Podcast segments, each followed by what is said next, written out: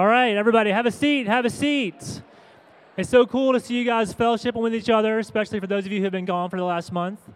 Um, just know there were some of us that were still here, that were still here. Um, all right, now this morning, uh, for many of you, you guys know the guy to my left, but for some of you, you may not. This is Kyle, and Kyle is pastor at H two O Buffalo, which there's a flag right there that's blue. It says Buffalo. That's the flag for University at Buffalo. And so Kyle was a student at U C. Um, he was the first student that was a student at U C to come on staff with H two O, um, and then he became a pastor here, and then we sent him out with a team to Buffalo to plant H two O there. And so he's here this morning, uh, and he is going to share with us some stuff from the Word and about what he's doing, and just know this man was in my wedding. I love him very much. He did come to a diaper party at my house yesterday, which was exciting. So, uh, Kyle, bring it for us. Right. Yeah. Thank you. Um, yeah, good morning, guys. It is... It's so good to be back with you here. Um, like Daniel said, I my, my name's Kyle. I'm I'm glad to be here. I've been meaning to come back uh, for a while and just visit uh, with you guys, and um, and uh, I don't know. It's it, it's been a while since I've been back. I mean, I actually haven't been back to Cincinnati at all since uh, I left. So up until right now, so it's good to be here. I mean, in this church, it's super special to me. Um, If you weren't aware of that, I, I mean, I got involved in H two O very shortly after I gave my life to Christ uh, as a student, um, and, and served in leadership here for about twelve years before we moved to Buffalo. Uh, it's hard to believe even just that two years ago I was here still uh, preparing to leave to go to Buffalo. So um, in the summer of twenty twenty-two, that was kind of when we left, uh, myself and nine others from this church, um picked up our lives and moved to Buffalo to start in H two O Church at the University at Buffalo there. And so, um, yeah, I'm just glad to be able to be here and, and visit with you guys. Uh, I'm just going to pray uh, to open us up, and then uh, we'll dive in. God, um, Lord, you're so good to us. Lord, thank you for being such a good father to us. And Lord, I just pray that you would uh, be present here, uh, that you'd speak through me. God, that you would speak uh, to the people that are Uh, in this building today, and um, Lord, we need you, and you're so good to us. You're such a good father. Uh, we want to love you more and more and more, and uh, God, we just pray that you would develop that in us here uh, during this time, and so we pray this in your name. Amen. I'm going to lead with um, some scripture, and then uh, and then I'll pose a question, but the, the two scriptures that I want to lead with are in Acts sixteen and First Corinthians four. Uh, in Acts sixteen, verse six, it says this: Paul and his companions traveled through the region of Phrygia and Galatia, having been kept by the Holy Spirit from preaching the word in the province of Asia. First Corinthians four says this: But I will come to you very soon, if the Lord is willing. And so,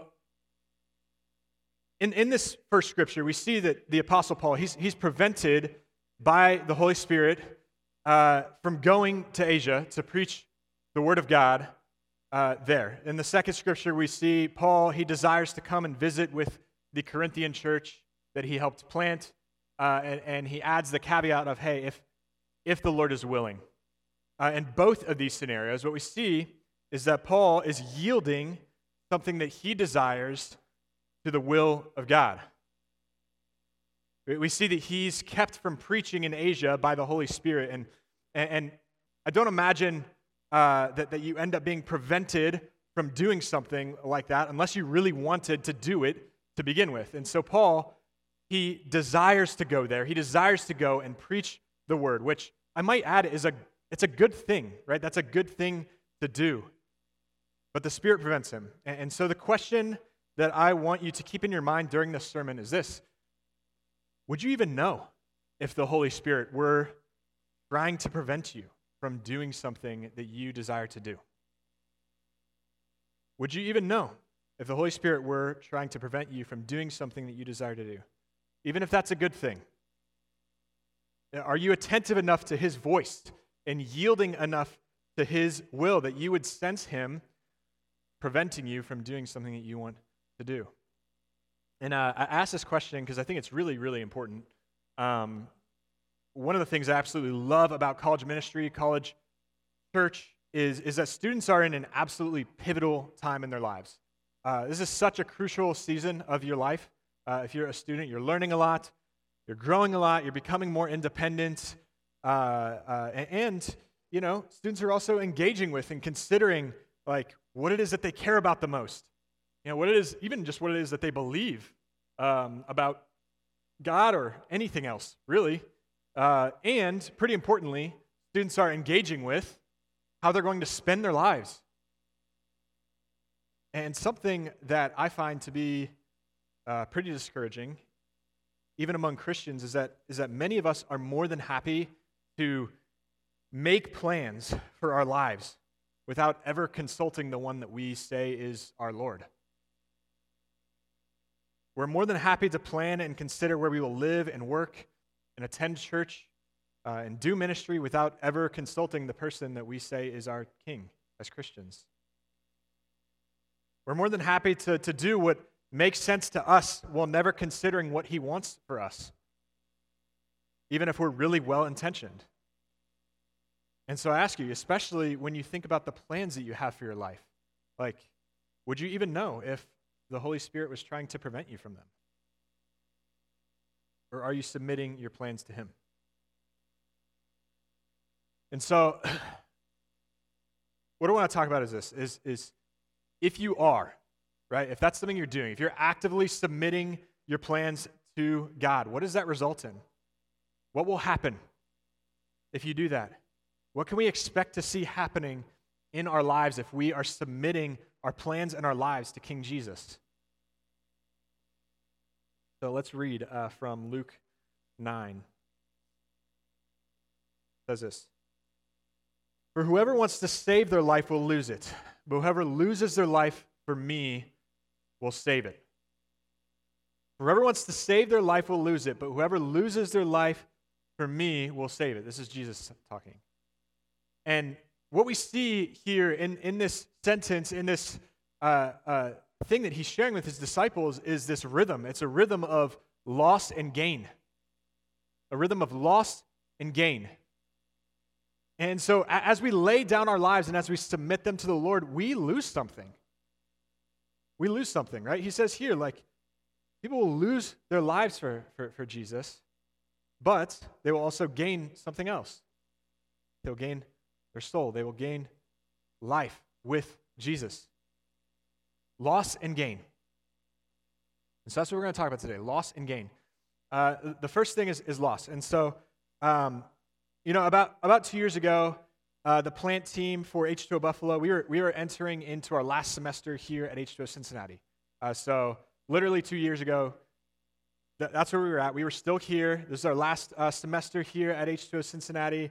Uh, and it was a strange season of life for, for some of us. I mean, Um, for a number of reasons. I mean, we we loved our church here. We were deeply invested in it. Uh, for me, I invested about a third of my life into this church, um, and and I was beginning to transition out, and so it, it was it was challenging for me to stay engaged here in Cincinnati, and um, I, I was also like actively preparing and planning to plant a church in Buffalo, and so it's kind of challenging to to balance that rhythm, challenging to build into relationships with people that were I was going to move with uh, to Buffalo, people that are, are going to be very important relationships for me for a significant season of my life, while not neglecting relationships with people that uh, I, I cared so deeply about that were here uh, in Cincinnati. It was challenging to relinquish leadership re- responsibilities uh, with uh, w- with regards to the church. Not not because I loved to be in control or something like that, because I loved this church. I loved uh, the, the people in it. And uh, generally, I think it was just challenging to be on my way out of a place filled with people that I cared about. Um, my last sermon here, I, I preached it in, in May of twenty twenty-two, and I was just sharing about how basically all of my close relationships are with people that are in Cincinnati. Um, uh, people that I had built deep relationships with since coming to college. And, and so at the time, and, and, and even now, Um, you know, I lament that, like, uh, that's tough. That feels a lot like loss to me, um, and, and really it's a direct result of planting a church, you know, leaving behind people that I love a lot, And ultimately, it's because God called us to do this work that we do it anyway. And so, it, you know, it's not that I was like upset or grumpy about, you know, um, um, uh, going and planting a church in Buffalo. We uh, we're, we're excited about planting a church there. I love Buffalo. Uh, I love being there. I love the church that God has given us responsibility over. But it's not without loss. Okay, it's not without loss. And so I wanted to share some about the difficulties and, and losses that we've experienced since planting a church. Um, like all along the way, when we were preparing to plant, I just kept being told that planting a church, it's difficult. Kept hearing that over and over. Planting a church is hard. It's difficult. Uh, most of the time, there's not a lot of clarity on what that even means. Uh, we're not given a ton of uh, uh, examples, concrete examples of like why it's difficult to plant a church. And that's probably because church planting can be pretty unpredictable, but there is always something. Um, and so here are some of the losses and difficulties that we've experienced as a result of planting a church. And the first one is uh, kind of, I alluded to this before, but leaving uh, people that we care about. Leaving people that we care about. For, for most of us, one of the biggest challenges was moving away from so many people that we love and care about. Uh, for some of us, that's, that's close friends that are still here in Cincinnati, um, people that we love dearly, and uh, if it were up to us, we would l- love to live close to for the rest of our lives even. Uh, I mean, at one point last year, uh, I was just thinking about uh, some of, uh, really just thinking some about the fact that, you know, for years I kind of dreamt of like raising families with, with uh, friends that I have here. Um with some of my closest friends, living near each other, having our children grow up together. And uh, even just this past year, I was just lamenting the fact that, like, I kind of had to let that dream die in order to follow Jesus, where he was leading me to go. I kind of had to let it die. I mean, seriously, if it were up to me, I'd have moved heaven and earth to live near all of my best friends and to raise families together. But Christ called me to something else. To die to my desires and to live for him. Uh, this summer, I was having a, a pretty honest conversation with um, our staff team. So our, our staff team is three people. It's myself, Catherine, and uh, Aaron. And, um, you know, awesome, awesome people. Love working with them. But I was just having an honest conversation uh, about how things are going. And uh, I was just a little worried um, about what might happen with our staff team going forward. Uh, just because Catherine, uh, she's our only female staff member, and uh, this was over the summer, and she was pregnant at the time. She was due in August. Uh, Aaron, our other male staff member, he also had a, a baby girl on the way that was due in November. And uh, and I was just concerned that when the rubber hits the road and when it's like, man, raising a kid uh, away from their families, like whenever that starts to get difficult, that they might bow out from the church plant or something like that. I didn't have any basis for thinking that way. I didn't have any reason to think that way uh, based on what I know about Catherine and Aaron. I was just feeling a little bit insecure. But I just told them, like, hey, like, I know that you've given up a lot to move here and start this church. Um, but you're lo- about to give up a lot more uh, by raising your kids here hours and hours away from your families that, that you love. And uh, and I was just kind of asking him, like, are you sure that you're up for that? Um, and Catherine, uh, especially, is just really close with her family, really close with her family. Her family loves the Lord. Um, and she was just like, you know, she was crying. And um, she was just like, raising children away from my family is like the biggest sacrifice in the world for me. But but Derek and I know that we're called to this. And um, I just like was really struck by that. Like, man, like they're so convicted and compelled by what God was calling them to do. Uh, but that's not without loss. There's significant loss in submitting our plans to Jesus. There's significant loss. But that's not the only loss or difficulty we've experienced in church planting. Uh, we lost some plant team members, like some of the people that planted with us that, you know, we're so grateful for and thankful for, um, are, are no longer with our, our, our team for various reasons. people that we're, again, we love, we're grateful for them, uh, moved to Buffalo with us to help plant the church, and for one reason or, or another had to move on. That was tough. Uh, difficulties with the university, like when we first got to U B, it was really tough to get um, uh, officially kind of recognized by the university. We had some even like challenges with other, other ministers that weren't excited about us being there or fond of us for whatever reason. Um, it, again, and, and like we were just dealt a ton with, ton of stress with trying to build bridges with people that like I really believe love Jesus and uh, for one reason or another we're just skeptical of our intentions or of our character or something like that. Um, in addition to all of that, I, I just think I feel the weight and burden of just, you know, the lostness of the campus that we're on uh, and the reality that our church plant is far from being like so firmly established that it's going to be there for years to come. Um, right, and like that's the hope, of course, but like we're not yet at a spot where it's like, man, like this is this is going to be here for a long time, and so I just feel a heavy amount of responsibility uh, and anxiety uh, because developing a church and its culture is is tough, uh, and ultimately, if this thing fails, really all roads lead back to me, um, and I didn't ask for that, right? Like I didn't ask for that kind of weight, uh, but I'm just trying to obey. Uh, and follow Jesus wherever he leads me. And there have been all kinds of other difficulties and challenges in, in church planting, and, and I'm also mainly talking from my perspective, not from the perspective of each person on our team, but we've experienced a lot of loss. Some of these things are difficulties. Some of these things are sacrifices. And so in all of this, I mean, I think a question worth asking is like, if we've experienced that much loss, why would we do any of this? Why would we make significant sacrifice to move to Buffalo and start a new church? For what?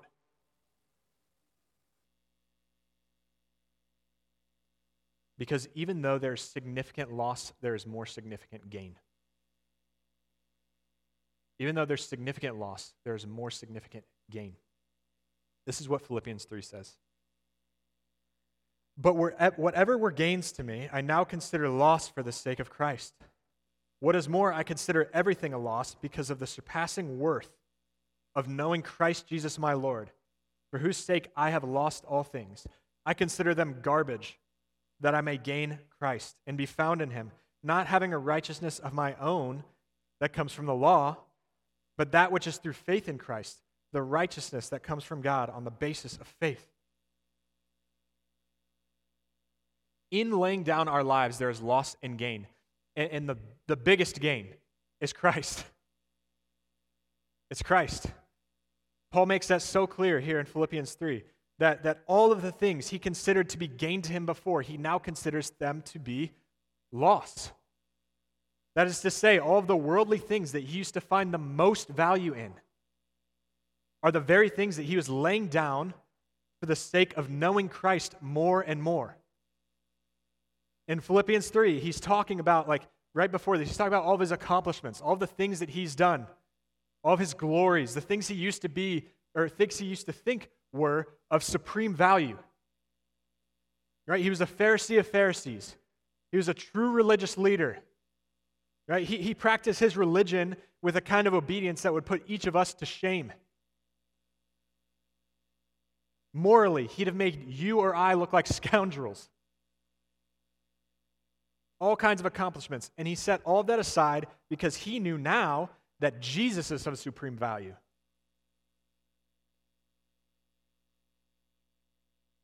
Years ago, I know this is a lot of storytelling, but years ago, I was at a conference in North Carolina, and uh, I was attending a workshop. It was on overseas missions, um, on overseas missions, and this church in particular had a heavy emphasis on just like sending college students overseas uh, for missions, and even invited college students to sort of tithe the first two years after they graduate uh, to doing overseas missions, right? So that they would graduate, and then two years after they graduate, they'd do overseas missions before they came back and, and, and you know, started their career or whatever else like that. And man, I thought that was so cool and, and just inspiring.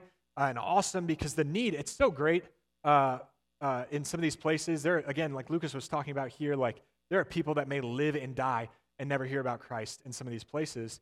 Uh, and so I was just like, man, I was like, wow, that is awesome that like they have this rhythm in their church of sending people overseas for a couple of years after they graduate. Super encouraging to me. Uh, but at one point I asked him a question just about what they do. And really all I wanted to know is like, how do you get people to do this? How do you get people to do this? How do you get people to sign up for something like that? I mean, how do you get college students to want to give up two years of their lives after they graduate to missions? Because I mean, I, I know for me, I have a hard time getting people to commit to like a summer of something like that, right? Like that alone is tough enough to get people to commit to. And and I just know culturally, people are so attuned to putting their desires uh, at the forefront, their desires and wants first when they think about big decisions in their lives. Like, what do I want to do? And then they sort of tack Jesus onto that if they're a Christian. Almost like asking the same question I asked a bit ago, like, why would anyone do this? And his answer, it was so simple, uh, and he shared it with such conviction um, that it was really compelling to me, uh, as much conviction as, as I've ever seen. And he just said this, he's like, we're not going to beg people to do this. Like, we're not going to beg people to do this. We're going to share the vision, we're going to share the opportunity with people, and we believe people are going to participate. Why? Because Jesus is worth it. Because Jesus is worth it. And I was so compelled by his conviction because he was absolutely right.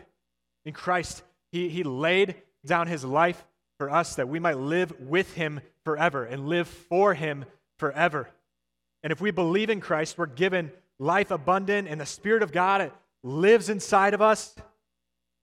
Now, and that Spirit is over and over again producing in us a desire to glorify Jesus with everything in our lives. And I mean, when I think about my life and when I think about Jesus, it's like, yes, man, of course, of course he's worth it.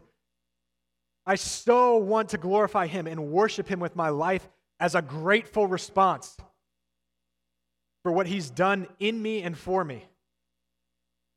And I believe that as I lay down my life more and more, as I lay down more and more of my life, I'll find exactly what Paul is talking about in Philippians three. That I'll know Christ more and more. I'll have a deeper and deeper intimacy with him. I'll love him more and more. And that has more value than anything I can ever give up. Jesus is worth it. There is significant loss in laying down our lives for Jesus, but the gain of Christ is so much more. The gain of Christ is so much more. That's the, that's the biggest gain is Christ, right? Our gain is Christ, but we also find gain in others. That, that not only is Jesus worth it, but we find that others are worth laying down our lives for as well. Um, you know, in uh, in twenty twenty-two, in March, um, we took our first mission trip to U B. Um, we took a group of people there, and, and we were just uh, really going there to try and start meeting people before we moved, um, trying to start sharing the gospel and stuff like that. And and during that time, during that week, we had a prayer room open uh, every day of the week for people to just pray uh, over the conversations that were having, like happening on campus, like while we were there. And uh, towards the beginning of this trip, I was the only one in, in the prayer room. And at the time, that prayer room was in uh, the Student Union Room three thirty, which is like a room on the third floor of the Student Union at U B. And uh, and I just remember I was praying. Um, and, and as I was praying, the Lord was was showing me that, like, man, because of this church plant, because of our willingness to lay down our lives, uh, because of the sacrifice that we were making, that there were going to be people whose lives and eternities would be forever changed. And I was just so, like, compelled by that and impacted by that. Um, and just, I mean, I was just in there crying, you know, by myself, uh, thanking Jesus that he was going to use our efforts to change the course of people's lives. And uh, and I just began to be convicted of the immense value of every single soul. Um, that if even one person came to know Christ that would not have heard his name before, it would be worth all of the effort and, and all of the loss and all of the difficulty. Um, there's this uh, Charles Spurgeon quote that I really like. It says this. Um, should be up on the screen for you. If there existed only one man or woman who did not love the Savior, and if that person lived among the wilds of Siberia, and if it were necessary that all the millions of believers on the face of the earth should journey there, and every one of them plead with him to come to Jesus before he could be converted, it would be well worth all the zeal, labor, and expense. If we had to preach to thousands year after year and never rescued but one soul, that one soul would be full reward for all our labor, for a soul is of countless price. And you know, a, a little under a year later, um, after I was praying in that room, we actually started having our Sunday services in there, which was never the plan. Uh, I mean, even when we had that room as our prayer room, that was not on our radar, but we started having our Sunday services in that prayer room. Um, and as the Lord would have it, now we meet there every single uh, week on Sunday. And this year, at our first service of the school year, someone we met came to church. Uh, he heard the first sermon that he's ever heard in his life, and gave his life to Christ. And it has been such a joy uh, to, to watch him grow and fall in love with God. Uh, it's been so fun to see his life changed, uh, the course of his life just completely shift. Uh, and there have been others that have been impacted and, and have begun following Jesus as a result of our church, but this person in particular I've just been pretty pretty close with and have kind of had a front row seat to what God is doing in his life. And uh, and I really feel that, like, man, if our church fell apart tomorrow, Nick was worth it. That's his name, Nick. If everything were to fall apart, if we had to close our doors for some unforeseen reason, I still feel like Nick was worth all of the effort and loss. And we pray that many more will come to know Jesus as a result of us laying down our lives. Others are worth it. It is worth laying down our lives for them because salvation is found in no one else but Jesus. That's what Acts four twelve says. Salvation is found in no one else. There is no other name under heaven given to mankind by which we must be saved. And then there are people out there that don't know Jesus or don't even know about him, and he's the only one that they can find salvation in. Jesus is worth it. And others are worth it. And the gain we find is so much greater than the loss. Now, I didn't come down here to uh, applaud myself in front of you for laying down my life, okay? Uh, I have better things to do than to drive seven hours just to give myself a pat on the back in front of you, okay? That's not why I came here. I drove down here because my hope is that uh, this church and my own would be full of people that are submitting their lives and, and their plans to God for his glory and for the good of others. That's my hope. Earlier I talked about Paul being prevented from going somewhere he wanted to go by the Spirit, and I posed the question, would you even know if the Spirit wanted to prevent you from going somewhere? Would you even know if he was trying to do that? Would you even know if he was trying to prevent you from doing something you wanted to do? And and I asked that really intentionally because sometimes in order to say yes to Jesus, you have to say no to something else. Sometimes in order to say yes to going where he wants you to go, it means saying no to the thing that you want.